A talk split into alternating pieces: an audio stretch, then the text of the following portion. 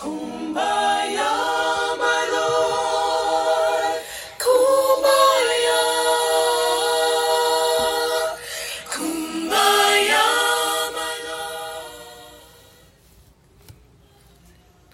はようございます。あなた方の神様に導かれた生き様が福音となり、未来への道しるべとなる。本日も始まりました、Life is Gospel のお時間です。今日もこうして新しい朝が迎えられたこと、神様に感謝してお送りしていきます。よろしくお願いします。皆さん、改めまして、明けましておめでとうございます。本年度も Life is Gospel をよろしくお願いいたします。さて、新年早々各地は大寒波に見舞われ、すごい寒さの中、体調を崩された方も多いかと思います。また、関東の1都3県ではコロナウイルスにより緊急事態宣言も出ました。自分の住んでいる大阪府の方でも現在政府の方に要請していて予定通りでいけばこの1月の14日から緊急事態宣言に入るとのことです。皆さんも世の中の情報に惑わされることなく、神様のみを信じて、この苦難の中を力強く歩んでいきましょう。それでは、本日のラジオですが、健全でない体でも、健全な精神は宿ると題してお送りしていきます。よろしくお願いします。さて、皆さんは小児麻痺という言葉を聞いたことがあるでしょうか？これは正式名称、脊髄性小児麻痺。また、ポリオとも呼ばれています。急性肺白髄炎。ポリオウイルスというウイルスが原因で特に免疫力の弱った人に感染してしまうと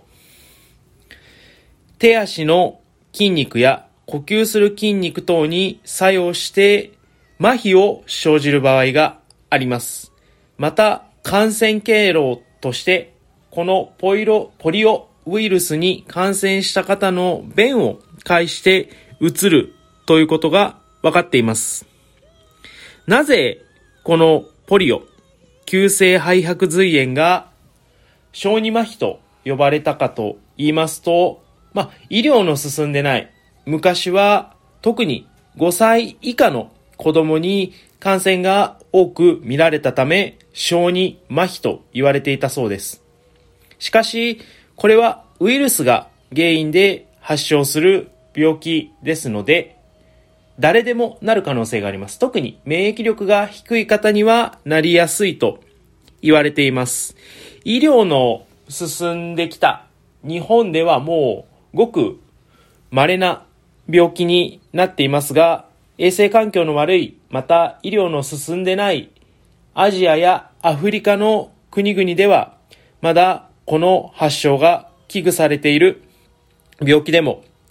あります。今日のラジオでは、この小児麻痺の差別と向き合ってきたご老人のお話を紹介します。このご老人は右足に小児麻痺があり、歩くときにずっとビッコを引くような感じで歩いておられます。もう昔は今みたいに医療が発達しておらず、また病気に対しての確かな知識もないままにその人をこう差別してしまう。極端な話、映らないと病気でも近くに行ったら映ったりするというデマが流されて本当に心ない差別を受けてきたそうです。周りからの差別、はたまた、実の親からの差別や拒絶、また、自分にも対しても嫌気がさしてしまい、自傷行為にまで走ったことがあるそうです。また、その方は戦前、戦後を年齢的にも生きて来られた方なので、その小児麻痺のせいで体が不自由なので、こう、徴兵にも行かなかったそうです。そのため、お国のためにも役に立てない、役立たずというレッテルを貼ってしまったり、自分も国の一大事の時に何もできないということをとても歯がゆく思っていたそうです。でも、その差別に負けることなく、力強くその方は歩み続けました。自分でせっせと働いてお金を貯めて自営業で成功も収めました。そこには常人では計り知れない苦労があったと思います。しかし、その方はめげませんでした。たとえ、外なる自分の体、自分自身が朽ち果てていこうとも、その健全でない体でも、自分が思い、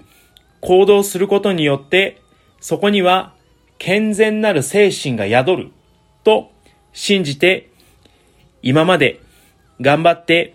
きたそうです。ここで今日の御言葉を一つ紹介したいと思います。コリント人への手紙第2、4章15節から16節にこのような御言葉があります。すべてのことはあなた方のためであり、それは恵みがますます多くの人々に及んで、感謝が満ち溢れ、神の栄光が現れるようになるためです。ですから、私たちは勇気を失いません。たとえ、私たちの外なる人は衰えても、内なる人は日々新たにされています。という御言葉があります。この世に属している私たちの体は日々衰えていきますが、神様とよりつながっている私たちの心は日々新しくなり、内なる魂は決して衰えることはありません。よく職場のお年寄りでも話しているときに人間は外見じゃない、中身やでという言葉を多くいただくことがあります。本当に人は見た目だけ、見た目だけを繕ってごまかそうとしても、その真である中身がダメだと、いずれその皮は剥がれ、本性が出てしまいます。今日紹介したご老人のように、いくら自分が差別を受けても、この健全でない体にも健全な精神は宿るという言葉を胸に力強く生きたことを証とし、自分たちも周りのことに惑わされることなく、また自分の抱えたハンディにも負けることなく力強く歩むことが私たちの内から力を込み上げさせてくれる神様への恩返しでもあります。また、自分の職場でも、日々、不自由になった体をリハビリで頑張って動けるようになり、続々と在宅へ帰っていくご老人方の姿を見て、日々勇気づけられています。この背中を見習い、神様へいつもリンクし続け、日々を過ごしていきたいと思います。それでは本日の Life is Gospel はここまで。今日も良い一日をお過ごしください。さようなら